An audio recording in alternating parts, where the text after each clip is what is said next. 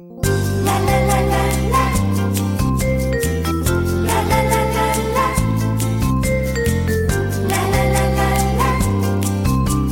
det är tisdag och eh, här sitter vi och kollar på oddsbörserna. Eh, Daniel Olenklint, eh, vi hälsar våra lyssnare välkomna till Spelpodden som vi gör i samarbete med Unibet.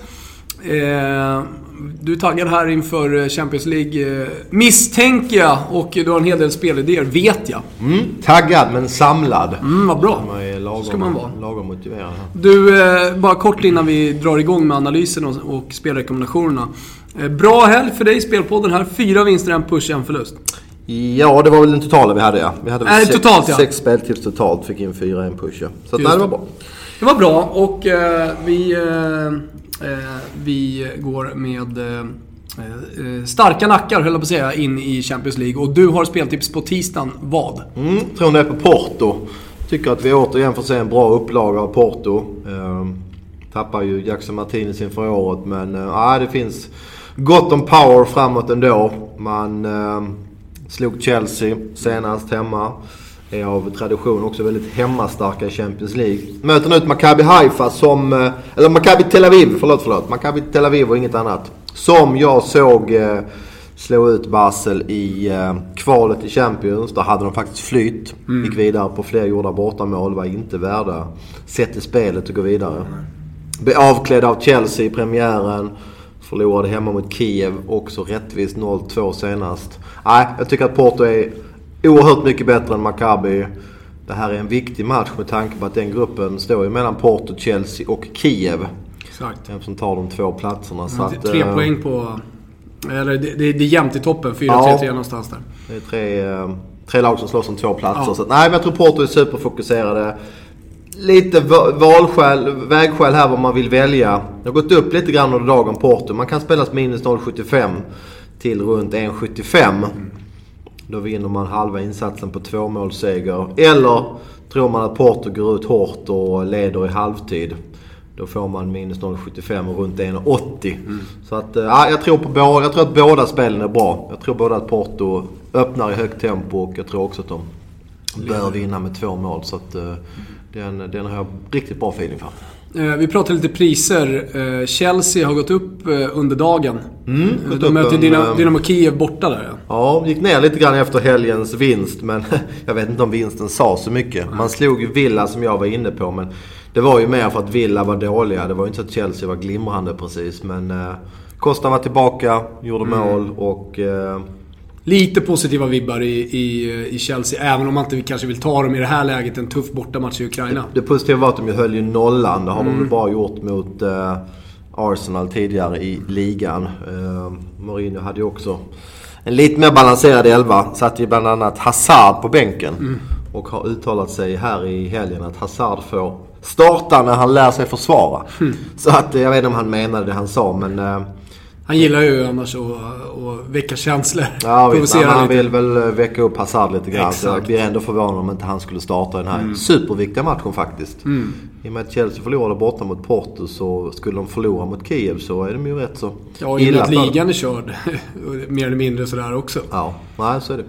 Ja, nej, men det är bra. Eh, ingen spelrekommendation där än så länge i alla fall. Eh, ni håller koll på Football United. Där kommer livespel eh, på Champions League-matcherna. Eh, Bayer Leverkusen-Roma eh, möts ju. Eh, Lazio åkte ju ut mot Bayer Leverkusen i kvalet i Champions League.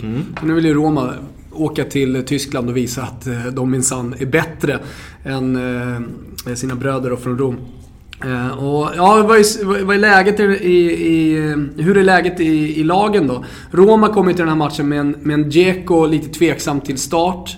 Eh, han satt på bänken här senast. Vi vet att han var skadad under Bosniens landslagsuppdrag där. Då satt han också på bänken. Behövde väl aldrig riktigt komma in. Bosnien klarade sig utan honom. Eh, jag tror att eh, Garcia kommer vara lite försiktig ändå med Dzeko. Eh, jag tror att han kommer få speltid i den här matchen, men jag tror inte att han kommer starta.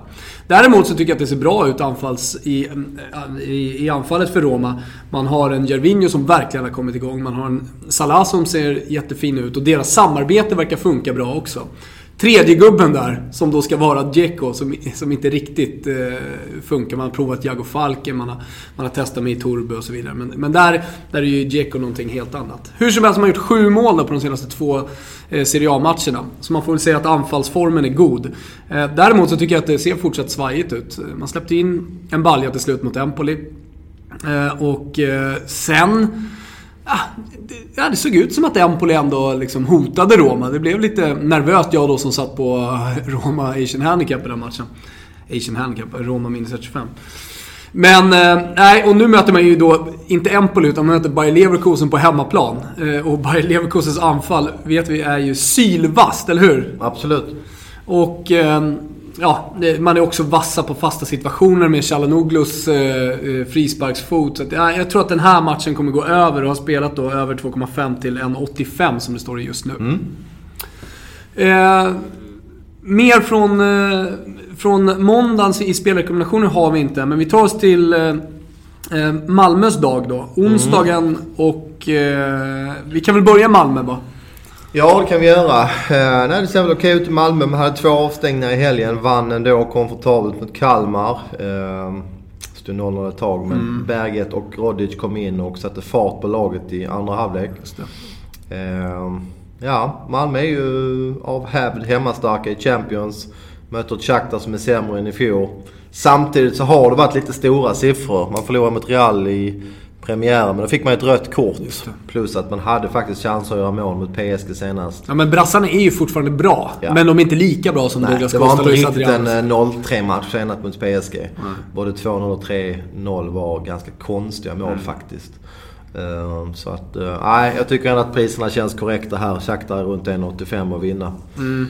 Borde bli en rätt öppen match tror jag. Malmö spelar ju med två strikers och mm. två offensiva yttrar. Så att, eh, Ja, jag sneglar lite grann mot överspelet men ingen spelrekommendation innan jag får se lite grann.